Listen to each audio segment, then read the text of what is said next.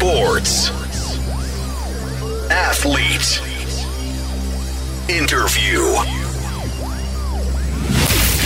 Radio and podcast. Podcast. J-O-L-F. The Deep. 日本放送ザ・ディープスポーツライターの金子達人ですこのポッドキャストはアスリートやスポーツに情熱を燃やす人たちをゲストにお迎えして心の奥底にある熱い思いや魂のワンプレーなど一歩踏み込んだディープなエピソードに迫ります。さて今回のゲストは前回に続いてラグビー元日本代表田中文明選手です。先週はですねあのワールドカップメインにお話を伺ってきましたけれども今回は田中選手山田選手ここにフォーカス当てて伺っていきたいなと思っております。田中選手はもちろん田中文明選手山田選手とは元日本代表の山田昭仁選手です、えーこの後田中文明選手登場です。どうぞお楽しみに。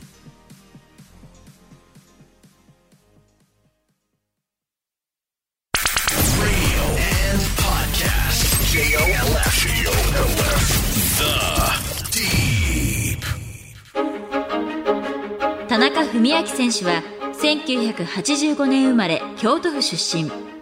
京都産業大学を卒業後山陽電機現パナソニックに所属。2012年にはニュージーランドハイランダーズに入団され日本人初のスーパーラグビープレイヤーとなられました。2019年日本大会を含め3度のワールドカップに出場。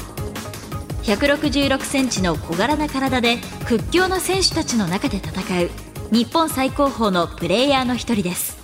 The Deep. 改めましてスポーツライターの金子達人です、えーそれではゲストをご紹介しましょう。明けて午前4時からイングランド戦キックオフです。祈ってるでしょうこの方も。ラグビー元日本代表田中文明選手です。今週もよろしくお願いいたします。よろしくお願いします。まあ、あのイングランド戦についてお伺いしたいのはもう山々なんですけれど、はい。今日はですね話ちょっと変えまして。はい。8年前2015年はい。のワールドカップについてちょっとお伺いしたいんですが、はい。というのはですね前回ゲストにですねラグビーのはい山田昭仁さんはい。いらっしゃいましてまあまあ大変弁の立つ方で いろんなお話を伺ったんですがべらぼうに面白かったのが、はい田中さんにまつわる話だったんですよ。はい。え、どんなこと言ってました？彼は。いや田中さんってよく泣かれますよねみたいな話をしたところ「そうなんすよ」って言っていやあの山田選手がですね初キャップをもらった時はい。田中さんが号泣してたと。はい。いい話なんですけど、はいちょっとおかしくないかと。歩んできた人生全く違うじゃないですか。やば、今も泣きそうです。うわなんで？いやいや、あのー本当に山田頑張ってきたんで、なんでこんな今泣きそうなんやろ。この僕ダメなんですよね。すいません。いやいやいやいや。いやまあ山田のこの頑張りっていうのが本当にすごくて、まあ、2011年の時もずっと代表合宿帯同してましたし、はい。でもやっぱり最後に選ばれなかったり怪我で、うん。でそのまあ監督にそんなに好かれなかったりっていうのでまあ選ばれなくてエディになっても2年間ですかねか3年間はもう出番なかったとい出うか。番なくてで出番出たと思ったらキャップ対象外の試合だってあまだ日本代表ではないよみたいな感じになってたんですよね。あ。うん。でその時にこう遠征で11番ですかねはい山田は、11番山田ってなった瞬間にもう「おめでとう!」って「お疲れさん!」みたいな頑張ったなっていう思いが出てきてでもなんかずっとなんでか知らんけどずっと泣いてしまったんですよね。はい、いや本当に彼の頑張りっていうのは多分皆さんが知らないぐらいこう頑張ってまあちょっとチャラい感じのいやいやいや、なかなか伝わらないですよ。そうです見た目ではチャラい感じですけどだって僕のざっくりしたイメージ。はい僕はあの彼と、それこそ2011年、12年ぐらいにはい。一緒にお酒飲んだことあるんですあよ。あはい。正直な印象。はい。慶応やね。あのまあクールというか。そうですね。まあ賢い、はい。でまあアメフトも挑戦したいんですよね。みたいな二刀流、はい。僕の知ってるこうガツガツしたラガーマンとは全く違う。そうですね。あ KO やねっていうのが僕の正直なとこだったんですよ。はい。田中さんってこれまたちょっと失礼な言い方になってしまいますけど僕のイメージするラグビー選手なんですよ、まであ、はい。水と油というか全く違う感じ？はい。そうですね。まあ、山田と僕では見える感じが違うと思いますね。ですよね、はいでもパナソニックでチームメイトになってはあ、いるもう、その前に、あの、アンダー19、19歳以下の代表の時に、はい面識あるわけですよね。面はい、識というか、一緒にプレーはさせてもらってて、はい。その時にもなんか可愛らしい子やなっていうのは思ってて、ずっとはい、仲良かったんですけど、なんかシュッとした九州男児ではい、頭いいし頭良かったですね。男前で背高いし、はい。全然僕とは違いましたね。それをやっぱ可愛がってたんだ田中さんが。そうですね。でその子がもがいてもがいてもがいてるのをはい見てるわけだ、ずっと見てました。もう本当に疲れてたけど、やっぱりみんなの前では元気な山田でずっとやってたので、こいつ強いなって思いましたね。メンタル的にも本当に強い子やなと思いました。みんなからこうスポーツ万能勉強もできて、はいもうスーパーマンのように思われていて、はい何もしなくてできるように思われてる子がもがいてもがいてもがいていたそうです。もうトレーニングも僕たちが見てないところでやっぱり一人でずっとやってる子なんで、しんどいことも僕たちが見てなくてもちゃんとやってる子なんで、その子がやっぱり代表選ばれないっていうのが、なんでやねんってずっと思ってましたね。多分エディにも聞いたことあるんですよね。田中さんが？山田がなんで出れへんのみたいなことを多分聞いたと思うんですよね。うんじゃあなんか多分メンタルのことだったと思います。ちょっとそこはっきり覚えてないですけど、うんメンタルのことを多分言われてて、で、山田にもそういうことを多分言ったと思います。メンタル的なことやで、みたいなことを多分言ったと思うんですけども、やっぱりそういうエディにも思われてるけど、彼はもうずっと変えなかったですね。やることを。あのメンタル的なものって実はこれ見えないじゃないですか外からはい。見えないから見た目で判断されがちなところすごくあるじゃないですかそうですね。はい。こいつメンタル強そうやなっていう面構えだったり空気出してる子は何もしなくても強いって見られるし、はい彼はそういうところ多分めちゃくちゃ損してましたよねきっと。そうですね。もうちょっとまあチャラい感じになってるけど、やってんのに、そういう見た目やからこそ、ちゃんとこう、結果を見てもらえない。結果というか、その能力を見てもらえない。だからこそやっぱり一回、その、キャップを取ってジャージを着た後はもう、ずっと出てましたよね。どれだけすごいかっていうのをやっとそこで発揮できたんで。そこに行くまでに諦めちゃう選手もきっといっぱいいるでしょうね。そうですね。だからこそやっぱ強いと思いました、彼は。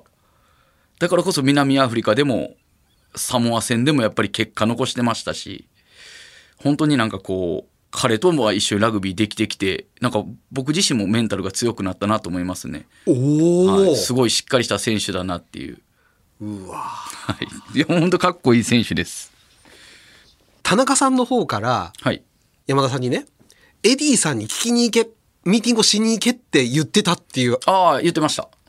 行かないと俺は寝ないぞと そんなん言ってましたっけ？らしいですよ 山田さん曰く あ、山田と一緒の部屋かなんかやったんですかね？いやどうなんでしょうあ、もう行けっていうのはめっちゃ言ってました。そこは自分から行かないと絶対変わらへんでっていう話を多分ずっとしてました。それはもう、あの、山田だけじゃなくて、他の人にも言ってましたけど、やっぱり、山田もやっぱプライドは正直持ってた男なんで、プライドあるし、はいこれは日本人の国民性かもしれない、はい。黙ってやっていればい。つか見てもらえるって、はい。それじゃ遅いんですよ。うん。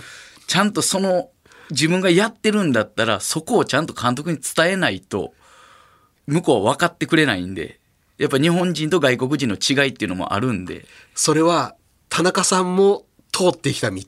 そうですね、自分が思ってることは。僕だからエディと初めてしっかり喋るときは、喧嘩やったような気がします。初めてかな？ちょっと覚えてないんですけど、うんスーパーラグビーから日本に帰って、日本からそのままカナダかアメリカにこう遠征やった時に、何かこう、エディに対して言ってたか、何何かを言ってたんですよね。うん。じゃあ、まあ、向こうに着いて、通訳の方からちょっとエディが話したいみたいな感じで、多分メディアかなんかに言ったんですよ。エディのことかなんかを。田中さんが。はい。日本代表に対してがエディかなんか、じゃあエディが来て何かこう、バーって言われて、うん。もうすみません、ちょっとだいぶ前なんで覚えてないんですけど、そこで、えなんでそんな言い方すんねん？って言って、俺はちゃんと話したいんや、みたいな。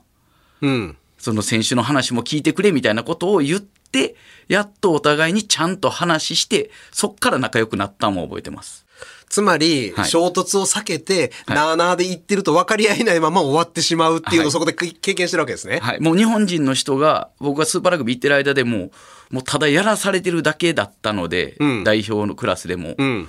じゃあそれだったら絶対強くならないよっていう話を多分したんだ。あ、で、僕がエディになんか物申すみたいな誰かがかかかかはったんですかね。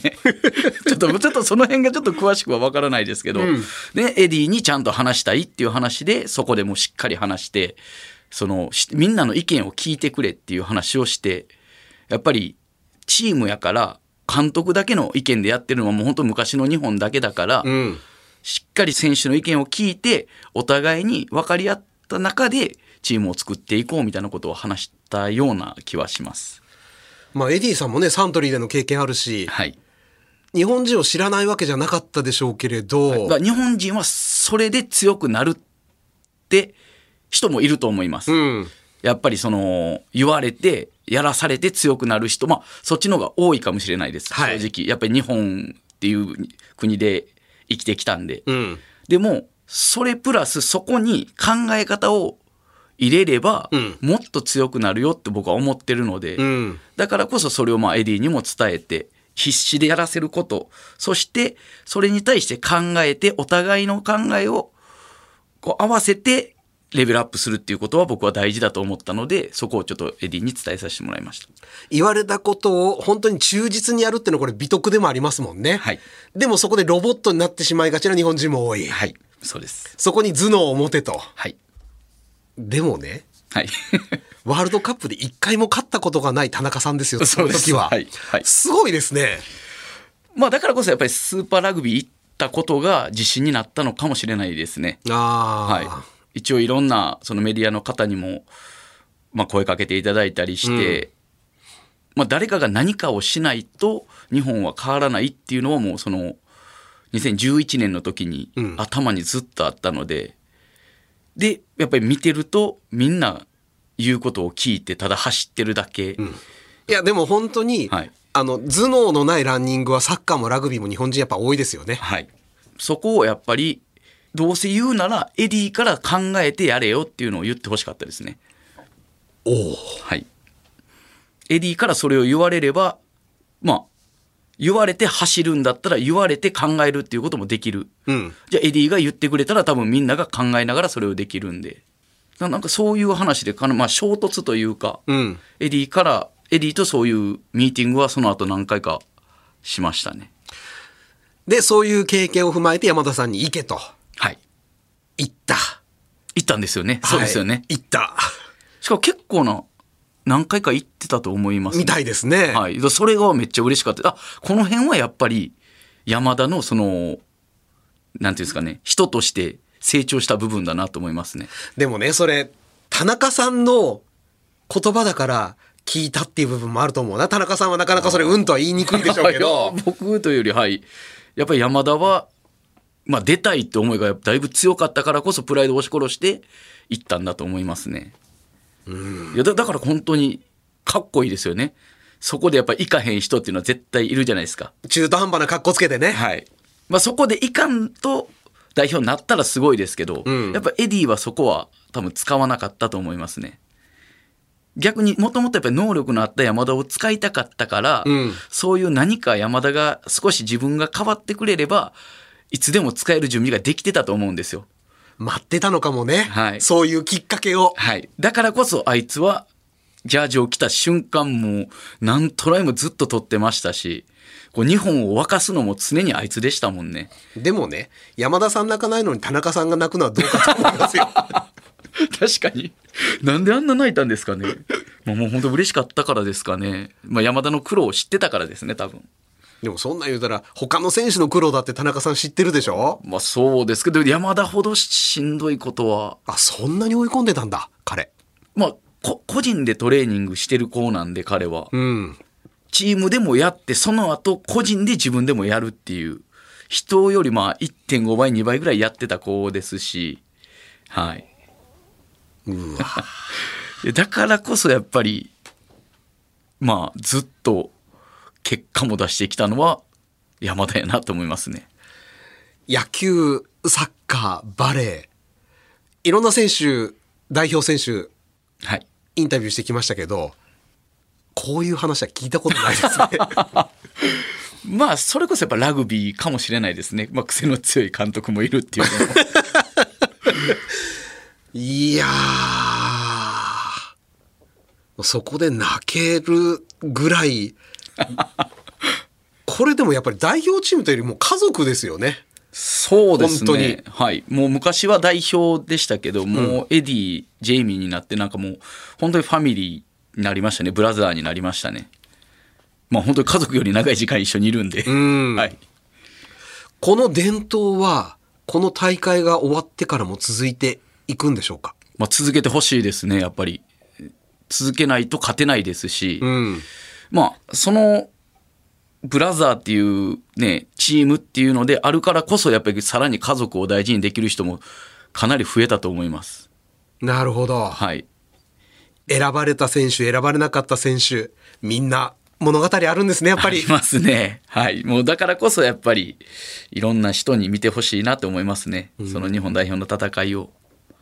まあ一方で選ばれなかった選手で名前がよく挙げられたのは山中選手ああ、はい。そうですね。この思いもわかるでしょう田中さんいや僕は選ばれると思いましたから、あら絶対的に。あらはい。もう確実だなって正直おお思ってたので、じゃあこれは田中さんにとっても大サプライズびっくりしましたね。本当にびっくりしました。わあじゃあ本人も打ちのめされてたかもしれないですねそうですね、もう、でも彼、なんかこう、SNS で、まあ、次の代表狙いますっていうのをちゃんと切り替えていきますって、やっぱそこもやっぱ強いですよね。言えないなあいや、かっこよかったですね。やっぱりああいうのって、もうそのままほっとくじゃないですか。うんもう誰も、触れられないですよね、うんで。それを自分からちゃんとファンの人に対しても、そういう気持ちを出してるので、いや、かっこいいですよね。なんかやっぱりなんかこう、ラカもかっこいい人多いですよね。ね？思ったら。腹立つわなんかも まあいろんなスポーツでかっこいい人もいますし。ういやでもねなんかこう僕別にラグビーという競技にスピリチュアルなものは求めないんですけれど、はいやっぱりみんななんか芯を持ってる人が多いですよねあそうですね。で芯を持っているから言葉に力のある人が多いですよねそうですね。もう山中であったり、山田であったり、今努力してきたからやと思いますけどね、彼らは。しんどいことをしてきたからこそ、言葉にやっぱり力が生まれますね。でしかも代表でプレーして勝つことの素晴らしさをはい知っている選手がその機会を奪われたわけじゃないですか。そうですよね。はい。これはいつか行きたいいつか行きたい届かなかったっていうより僕はひょっとしたら何倍かきつい気がするんですよ。そうですね。いや、でもそこをちゃんと乗り越えてるのは、山ちゃんの素晴らしさですよね。彼今何歳でしたっけ？山ちゃんも34、5の年ですかね。4から5になるとこですかね。はい。年齢的にはまあ正直。簡単じゃないですよねはい。厳しい年齢ではありますけど、まあ自分でそうやって決めたので、うんそこはやっぱり自分自身やり遂げないといけないですし、まあ、ファンの皆さんもやっぱりそういう山中を応援してあげていただきたいですね。ワールドカップに出られなかったことでキングカズの寿命がグワーンって伸びたように彼の寿命も伸びるといいですねこれで。そうですね。はい。彼の、まあ、素晴らしいキックもありますし、ランニングもあるんで、そういう、まあ、日本代表じゃなくても、そういう彼のラグビー人生をもっともっと見ていただきたいですね。気が早いですけれど、はい。次のジャパン候補として期待している選手はいらっしゃいますか田中さん？次のジャパンですか？はい。このワールドカップが終わってはい。次。まあ誰が監督になるかも分かりませんけれどはい。こいつ出てきてもらわなきゃっていうのはいますか？誰ですかね？いやもう若い選手、本当いい選手めちゃくちゃいるんで、ちゃんと頑張ってます？みんなめっちゃ頑張ってると思います。う意識が僕たちの時と全然違いますね。僕たちはエディが来て意識を変えた選手が多かったんですけども、うんもう今の選手はそれを見てるので、すでに大学生、高校生、中学生からその意識で、まあ僕たちも教えに行ったり、そのリーグワンの選手であったり、いろんな代表の選手が教えにいろんなところへ行って、その意識というものを教えてるので、すでにもう出来上がってるんですよね、メンタル的には。そうかもうハイティーンミドルティーンどころかローティーンの頃からはい世界で勝つ日本見てるし、そうですね、はい。黄金期じゃないですかはい。だからこそ、まあ代表に入るのが難しい年齢になってくるんじゃないですかね。これから時代になってくるんじゃないですかね。あとはやっぱり海外の選手もこう日本代表になりたいという選手も増えてきてるので、うん。リスナーの方からご質問いただいてるんでちょっと紹介させていただきますね、はい。えー千葉県君津市のラジオネーム豊パパさん。海外挑戦をした田中さん。現在の日本のラグビー選手たちも海を渡っているのでしょうか？現状はあまり知らないので教えてください。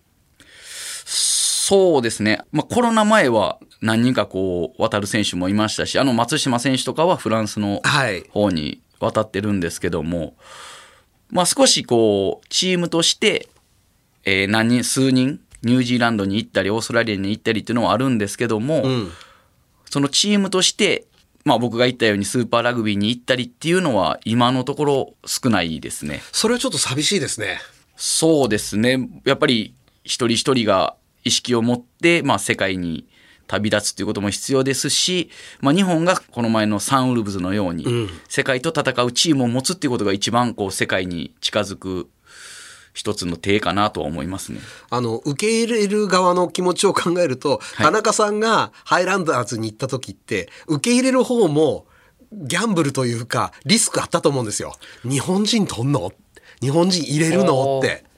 それはもう今もう、なくなってる、来てるじゃないですか、きっと。そうですね。少しずつ、まあ、堀江選手、まあ、リーチはまあ、はい海外ですか、あの、姫野選手もそうですし、稲垣選手もそうですし、いろんな選手がやっぱり行ってるので、んやっぱりその、日本人だからっていうのはもう多分ほとんどなくなってきてて、んあとはもうやっぱりパフォーマンスを見せる機会、うん。そういうチャレンジをする機会を、まあ、各チームであったり、個人であったり、こうしてほしいなと思いますね。うーん。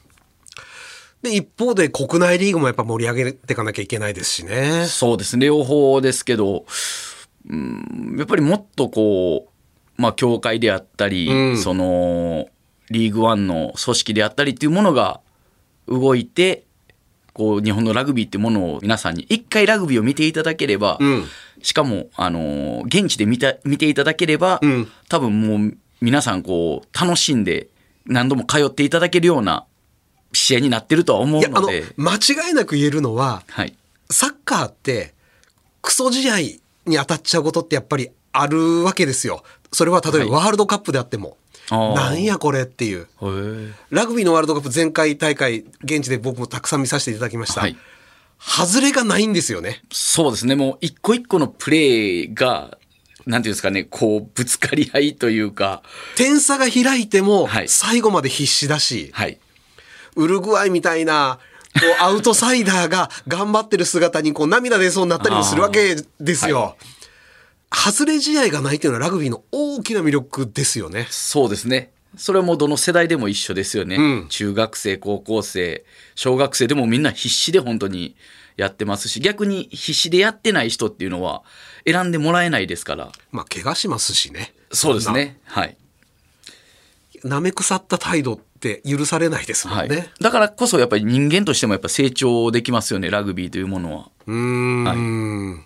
これはもう男女関係なくなので、うんその女性のラグビーも皆さんにも見ていただきたいですし、うんあとは7人制であったり13人制であったりいろんなあの種類のラグビーがあるので、うんいろんな部分をこうラグビーの部分を見ていただきたいですね。15年のワールドカップはい、まあ大フィーバー起こりました。五郎丸さんが国民的スターになりました、はい。19年。これまたえらいこっちゃな盛り上がりになりました、はい。でもこの2つの大会の盛り上がりを今一つ僕は伝えられなかった、はい。その後に伝えられなかった。印象があるんですね、はい。もし田中さんにこの15年19年に匹敵する結果あるいはそれを超える結果を今年のジャパンがはい。成し遂げたとしたらやるべきことは何でしょうか？何かありますか？まあ難しいです。まあでもやっぱりメディアの方々であったり、あとはもう、まあその選手でもそうですし、はい一番いいのはやっぱりその代表の選手がいろんな学校に出向いて、いろんな子供たちとこう触れ合うことっていうのはすごく大事だなと思いますね。うーんもうでも何でもやっていただきたいです、僕はもう本当に。あの19年のワールドカップの時って学校、小学校とか招待してたじゃないですか、はい。あれはもう国内リーグでもじゃんじゃんやっていただきたいんですけどね。そうですよね。やっぱりそういうのも会社であったり、そのチームであったりっていうのがいろいろ動いていただきたいですよね。やっぱり個人としてできるっていうのは限界があるので、そこに対してやっぱり会社であったり、まあ、あの、スポンサーであったりっていう人がいろいろついていただいて、子供たちに対する何かこうリアクションを取っていただければ、まあ、今後のラグビーの普及にもなりますし、子供たちの成長にもつながると思いますね。もう本当に子供たちどれだけ獲得するかで変わってきちゃうじゃないですか、はい。でも15年19年のラグビーが僕そこに本腰を入れてたようにはちょっと外から見てて見えなかったので、なんとかそこはつなげていただきたいなそうですね、本当に今のリーグワンは、やっぱり子供たちをもっとあの無料で招待っていうのを増やしてもいいと思いますね。正直だってまだチケット余裕あるわけじゃないですか、はい、席が余ってるので、それはタダで配ることっていうのは何の問題もないじゃないですか。はいはい。それこそ1試合300人子供たち招待っていうのを続けてったら、はい種はまかれると思うんですけどね。本当におっしゃる通りで、それをもっとリーグワン、そして日本協会がそういう考えを持ってやっていただきたいなと思いますね。賢い人はいっぱいいるはずなのにね、ラグビー協会。そうですね。いい大学は皆さん 行ってあると思うんですけど。はい。えー、それではお時間となりました。今日のゲストはラグビー元日本代表、田中文明選手でした。2回にわたりありがとうございました。ありがとうございました。